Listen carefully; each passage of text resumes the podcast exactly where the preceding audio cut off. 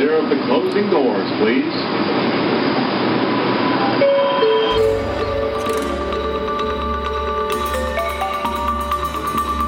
In a Brooklyn fractured into speculative storyscapes, fantasy, horror, sci fi, and the just plain weird come together in The Kaleidocast. Join Professor Brad Overstreet, Senior Junior Lecturer Sam Spellingbound, and Assistant Crypto Provost Don Fairweather Jenkins of the Metatechnic Institute, and Inquisitor James Earl King II as they explore the stories drifting in and out of your reality.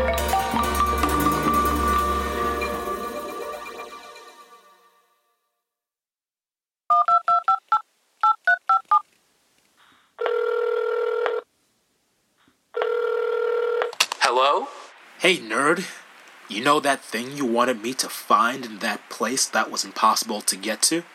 I got it. Get out! That's amazing! How did you even know where to look? Because I walk the path of least resistance, my friend. Morally flexible parkway. A lot of overhead on this caper, so it'll cost you. After all this time, I could finally make tenure.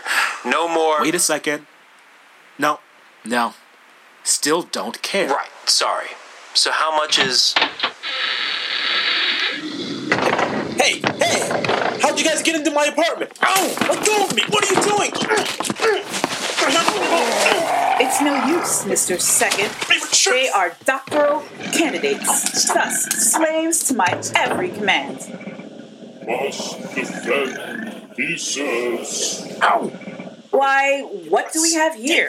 Is that a Marcus song in the original packaging? Vintage pre 1965. Am I right? Before they started enforcing the child safety laws. Such workmanship. I'll take it. Oh, well, well, if you know, if you know your songs, then you know this story. Knowing you, knowing me, it's a two-parter. No good without the second half. Call up your goons, and we can talk about this like civilized readers. Hmm, tempting, What no. Good God, no! Why'd you open in here? We're all going to die. Don't worry. I'll be long gone by the time the story finishes you off. I don't need it. Just don't want Spellingbound to have it. Adios, idiots. No, Don, no! My tenure!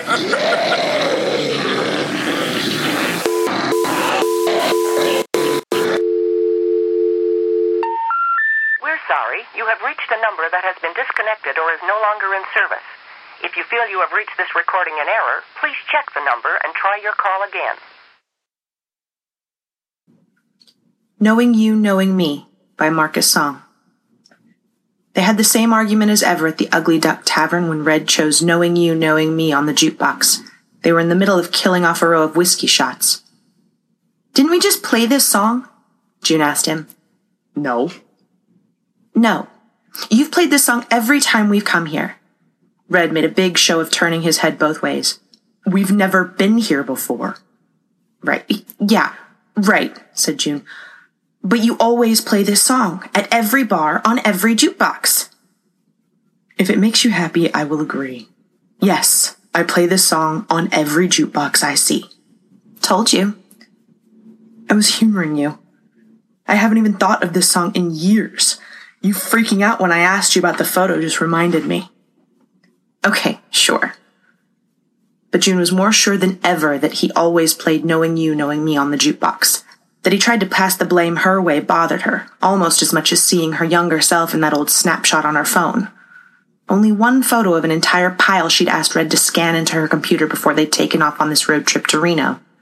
He'd been in the process of asking her about every scanned image before she'd refused to answer when he showed the photo in question. The ugly duck had that cavernous feel of a movie theater, only squished into boxcar proportions that shrank you down to its scale when you entered. The eye of a projection TV opened on the back wall, showing a muted football game. They swaggered into the place while the storm gathered its courage behind the mountains, the room full of promise like every time she entered a new bar. But then a dizzying wave of deja vu hit her as if this was an opening scene of a movie she'd viewed hundreds of times. The same few men and women huddled at the bar, the same group of five reality television grade denim and leather barbarians gathered around the pool table, clacking balls around. They got some odd looks from the bikers as June squinted their way, trying to see if Brando was among them. So where is he? You sure this guy is meeting us here? he asked. This is where he said he'd be, the ugly duck. Still don't trust him. His name is Brando.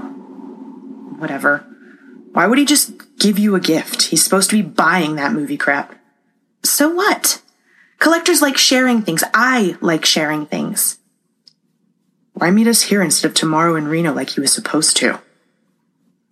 He happened to be nearby. Coincidence. More like stalking. They'd washed up here in this truck stop oasis on their way to visit June's parents in Reno to pick up some old movie posters and props she'd boxed up in the attic 10 years ago when she'd escaped Nevada at 18 and gone to LA. Some collectors she knew, including Brando, were offering good money for them. They would have pushed on, but the nasty thunderheads piled up over the interstate in front of them promised enough violence to make them consider staying the night. And then Brando had texted saying he'd been driving around the desert, and if they were near exit 43, he could meet them a day early. And that decided that. They checked into the off brand motel across from the Ugly Duck and stocked up on booze. Ground control to June. Tell me something. He held up her smartphone, framing it with his fingers. It still showed the scan of the photo in question. What? If this photo, he said, making it wiggle up and down on the screen with his finger, is what inspired you to become a fan of that shitty movie. Why is it you freaked out when I showed it to you? The Rewinder may be a piece of shit, but it's not a bad movie. And I didn't freak out. I just forgot about it until I saw it. Forgot about what? The movie? The image was of June, an embryonic girl with red hair, about 12 maybe, squinting past the camera, holding a tiny plastic man with horns and chrome pink highlights close to the lens. The toy was missing its right arm a veteran returning from some doll war. Looming over her shoulder was a conglomeration of red stone formations, somehow melted in texture, a black cave mouth gaping in its center. She still didn't want to tell Red what had surprised her when he asked about it four whiskey shots ago. But right behind her in the photo, she'd seen a smeared human shadow, its shape confusing and it suggested both stillness and movement. She squinted closer, thinking at first it must have been a digital artifact from the scan, she couldn't make sense of the person shaped blur, and then the smudge was gone. Just disappeared, and in its place a fear grew that someone was peeping at them through the flickering window of the projected football game on the wall. Forgot that you're just humoring me, June said. Is this still about ABBA? Jesus! No, I mean you don't really care about any of this. Any of the things I care about. Red gave half a shrug that said her words had just bounced right off his skull. Not much I can say if that's what you get out of this. He put her phone down on the bar and lifted the last shot of whiskey to his lips. He piled the shot glass on top of the empties they'd already built into a pyramid, a good time she'd paid for with her own cash.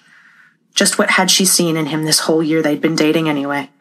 Aside from the fact that he was the most charming of the regular customers who'd lobbed pickup lines her way when she tended bar. Like that was a high bar to jump but at least Red had seemed to put more thought than most into both what she said and how he responded. He used to pick songs on the jukebox she liked, instead of just trying to get a rise out of her, and claimed to share her love of airbrushed van art, tattoos, old toys, comic books, and vinyl monster figures. And of course, old horror movies. The first night she took him home, she let him dig through her shelves of VHS tapes. It had felt like foreplay, the way he pulled out and examined the tapes. But she came to realize that Red was only a fan of these things as much as they were useful to getting into her pants, and then her apartment. All they had in common was a parallel desert childhood separated by the state line between Nevada and California, hers in Reno, and his in Apple Valley, both running on lawns dreamed into existence where there should have been no grass, no trees, only sand and sagebrush, mirage towns. The collection of tapes and memorabilia in her trunk, wrapped tight in milk crates and plastic tarps, was the only tangible thing they'd built together. Their collection. Her collection. June peeled a 50 from a roll of identical bills, gave it to Red. Go pretend you have money and order us some more fun. I'll pay you back. You know that, honey. Red got up and waved the bill at the bartender, a woman with stringy hair who looked resentful until she saw the 50. A shadow reached over the table from behind her. Be unkind. Rewind, said a voice. He said it like the guy from Night of the Living Dead when he was trying to scare his sister at the beginning of the movie. They're coming to get you, Barbara. Very funny. Brando? She asked, though she knew it was him. How she knew was a mystery since she'd never heard his voice and had only seen his avatar on Negative Sun horror forums. A portrait of Dark Phoenix from the X-Men. She turned around. The man who stood behind her stool was tall, stretched out in an odd way as if he were a shorter man projected out on the pavement like a late afternoon shadow. It was hard to make out details since he was a backlit silhouette against the window. But in a flash, her mind painted in a hawkish face, black trench coat, and a cowboy hat. Where'd he come from? She'd been watching the front entrance this whole time. As the light brightened, she could see that Brando's face matched her mental image perfectly. Very handsome, in that annoying, ugly way she kind of liked. June, right? You were in here this whole time? Yes and no. That's vague. Watching us? Red came back, clasping more whiskey shots in his palms. Stalker. Told you so. You probably already know I'm Red. June protested Red's comment, but Brando was a good sport about it. After they passed around the formal introductions, upended their drinks, and placed the glasses on their growing table pyramid, Red warmed to Brando's company, especially after Brando offered to buy the next round. Brando looked at June and Red with a sly look on his face. Want to know what I was really doing before I texted you? I was driving around looking for Gilliam Castle. June punched Brando on the shoulder. Get out, she said. Those are right around here, aren't they? Yeah. You didn't know that? And you call yourself a fan, said Brando. What? said Red. The fuck are you two talking about? June and Brando yelled in unison. Be, unkind, rewind. rewind. Oh, that fucking movie. You mean that fucking brilliant piece of trash, said June. She and Brando tag teamed Red with a plot recap of Studio Mondo's The Rewinders. June was surprised at how natural it felt. Brando braiding his voice with her own, the movie was a sort of mid 80s meta commentary on the slasher genre. Self referential humor, pulsing synthesizer soundtrack. The killer with the hedge clippers was a kind of living, human shaped extrusion of interdimensional aliens. The Rewinders. These KY jelly covered latex rejects from a David Cronenberg movie were shown mostly in silhouette, getting the most out of their special effects budget. But the Rewinders had the limited ability to reverse time, so when the lead actress convinced her friends to stick together and get weapons, they managed to kill the hedge clipper alien zombie. But before it died, the Rewinders rolled back time to an earlier scene and changed it. Changed history. After the rewind, the killer takes the weapons out of the tool shed before the kids could think to use them, throws them in a deep canyon. June tried to explain how the gimmick had struck her as both creepy and profound when she dug it out of her parents' VHS collection, hidden in a box along with their home movies, like a premonition of doom somehow. But the rewinding gimmick's not what the movie's most famous for in fan circles, Brando said. You're talking about the money shot, June said. The what? Asked Red. June explained that Studio Mondo wasn't exactly a big league operation, most of their actors and crew worked double on Mondo's porno movies, all shot on video. With no scripts, only a list of titles brainstormed in meetings, and posters drawn by the infamous Hot Jim Rod, who'd made his name doing album cover art for Pacific Northwest thrash bands, who would ink whatever came to his mind as he looked at the list of possible titles. With the Rewinders, Jim Rod himself got the director's chair on the strength of his poster, an enormous fanged cave gaping wide and swallowing within it a shrinking series of smaller caves, some of which showed tiny human figures trying to flee, but being killed in various Dante's Inferno ways. They filmed half of it in Gilliam Castle, guerrilla style. Supposedly, half the crew ended up institutionalized. Everyone said it was the usual drugs or whatnot. But legend has it they saw something in Gilliam Castle that drove them mad, said Brando. Keep in mind, it's just called a castle. It's actually a series of caves claimed by this guy Thad Gilliam back in the frontier days. He spent years carving shapes into the stone, mostly stylized doors and arches, which is why it made such a great filming location. June nodded. Unsafe, though. It's closed to tourists now, isn't it? The photo, said Red. What? You visited those caves, right, June? That picture on your phone. Brando held out his hand and asked to see it. It was still on the screen, like it had been waiting for this moment. He kept talking while looking at June's younger face, explaining the money shot. Most of the Rewinders is about as laughable as you'd expect. Cheap effects, stiff actors, not even as professional as Phantasm. Though some argue it's just as gonzo, and Hot Jim Rod definitely got his aesthetic across. And when they filmed the final battle, the entire crew dropped a ton of acid and improvised the whole thing, dialogue and all, everyone running wild in the caves. Some of the actors and crew got lost for a whole day and night. And the footage they came out with? You can hear real terror in their voices. We're talking Oscar worthy performances. Way better than anything else they did in the movie. And there's one shot. The one where we get a glimpse of the doorway to the Rewinder's dimension. You can see a darkened cave, and for a second, the darkness itself moves. A wall of jello, like a membrane with something huge pushing against it. I always thought it was a face, said June. Maybe. But anyway, that one shot doesn't fit the rest of the movie.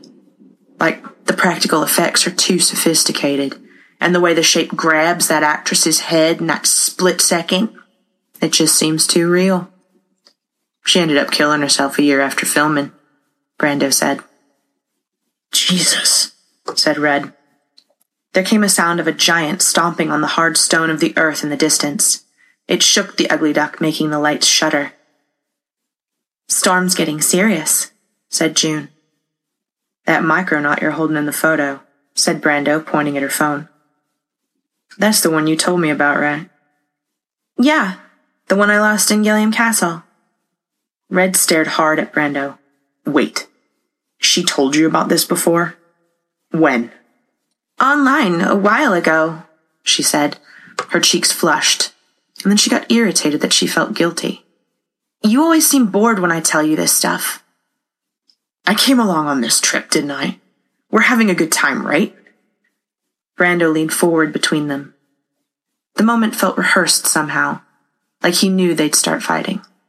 Guys, I have a couple of things to show you that'll make everything better.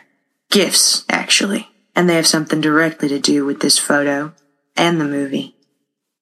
Such a coincidence. Let's meet in your room.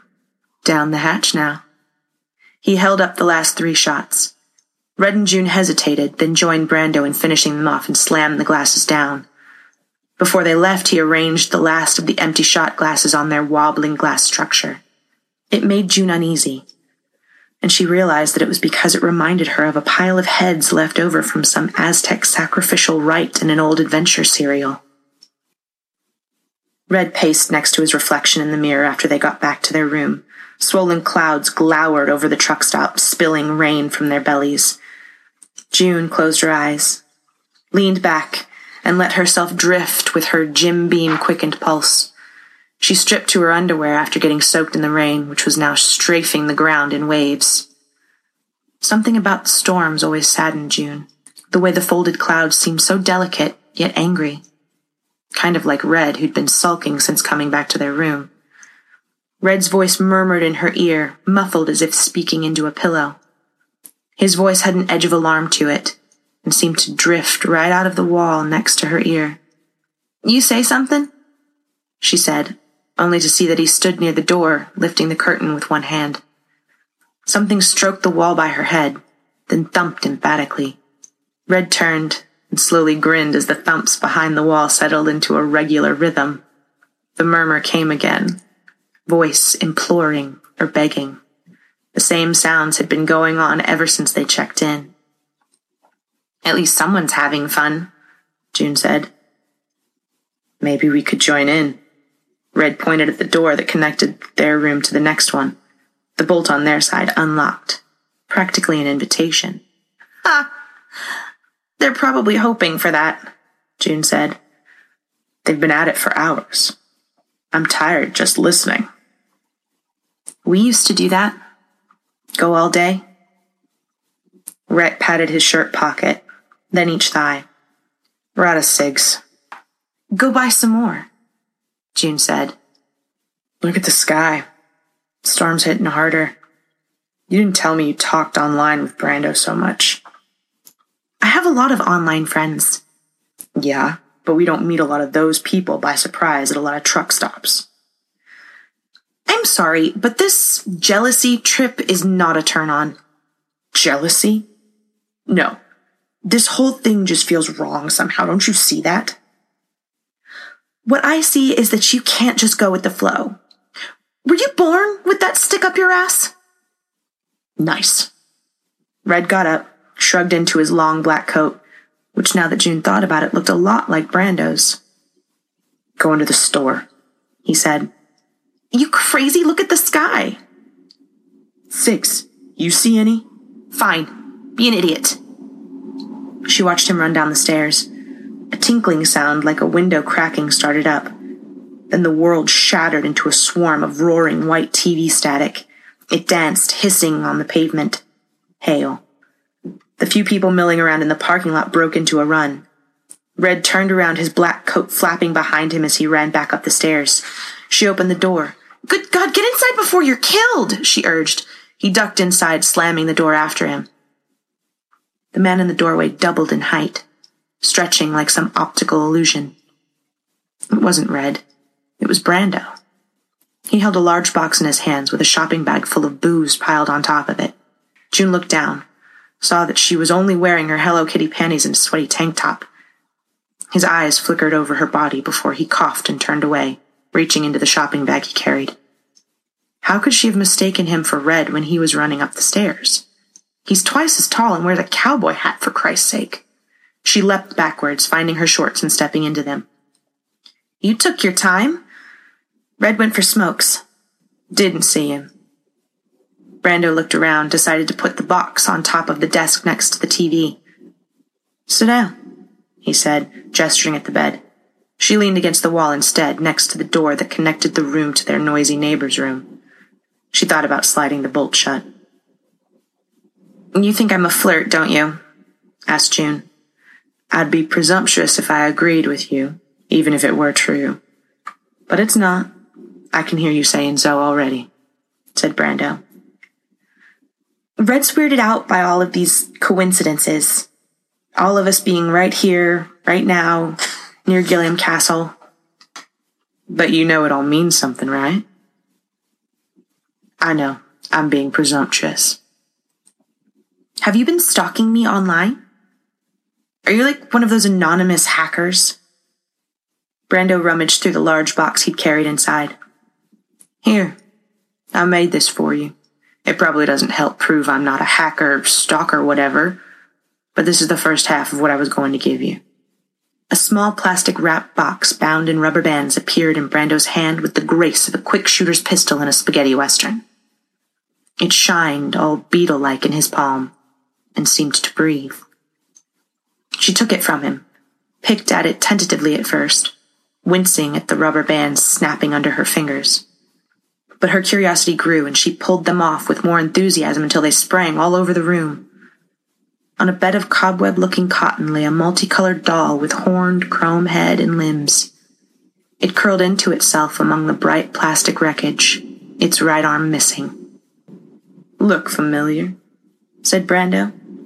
The room took a breath around her, the walls inhaling and exhaling as she sat down, dizzied by seeing this childhood object come to life. No fucking way! Acroyear! Something heavy hit the front door, shaking it. June startled, but Brando shrugged and reached for the doorknob. She heard another sound that added uneasy fear to her elation at seeing this scuffed up Japanese toy. Yes, there it was. A sound like a feathery slide of hands.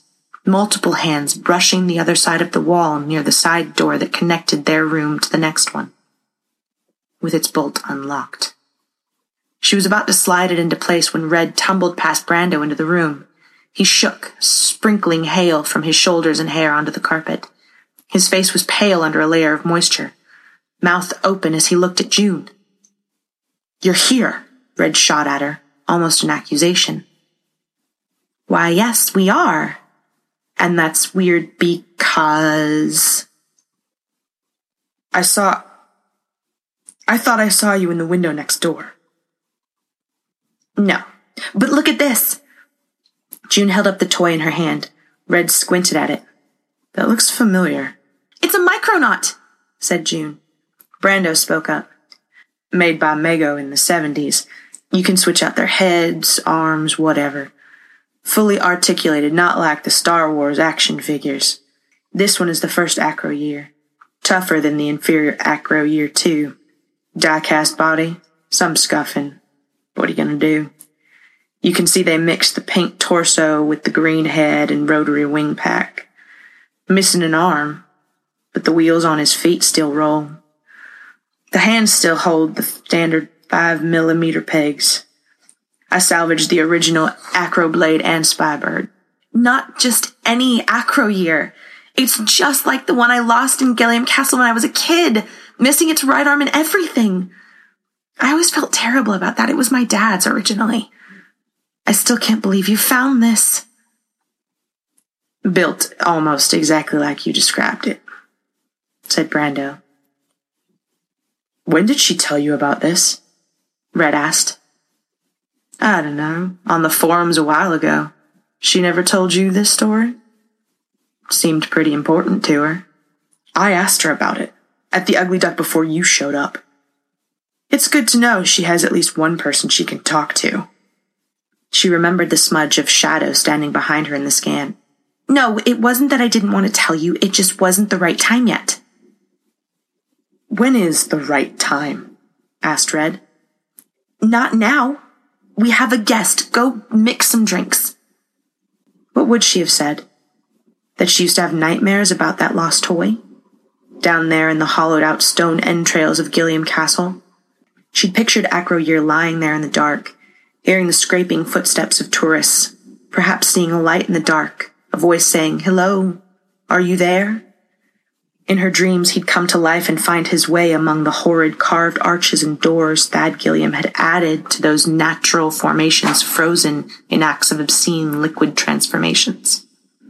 She'd watched the micronaut pull himself along with that one arm, deeper and deeper, until his body started to change to melt and stretch into a boneless clear gelatin.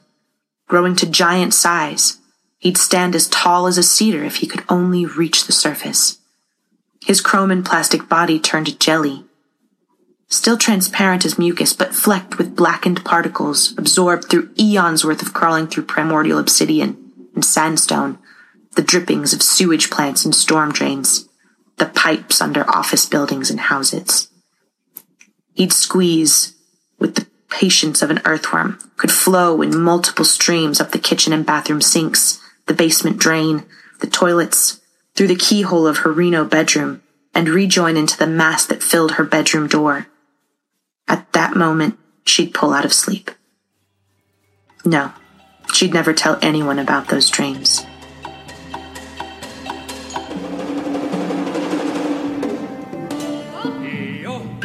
Marcus Song spent his formative years in the Pacific Northwest, splitting his time between Seattle and Boise.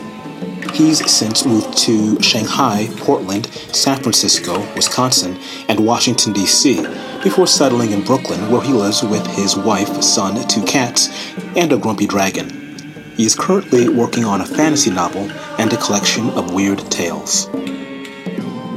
Jen Carter is an actress hailing from the bases and burbs of Virginia, California, and Florida. She received her BA in theater from Florida State University and has been performing in one form or another since the age of four.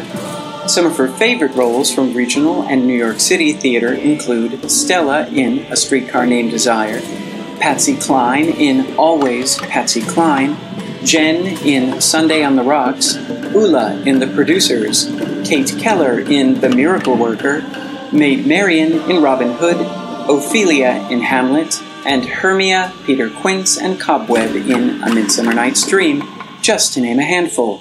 Jen currently lives in New York City with her teddy bear and her potted plant, Felix. Thank you for listening to the Kaleidocast. a production of the Brooklyn Speculative Fiction Writers, who can be found at bsfwriters.com. The sound engineer for this episode is Matt Stewart, with assistance from Atticus Ryan Garten, Alicia Barrett, and Matt Mazzarella. Your hosts are Tanya Ireland McLean as Dawn Fairweather Jenkins, Bradley Robert Parks as Brad Overstreet, Cameron Roberson as James Earl King II, and Sam Schreiber as Sam Spellingbound.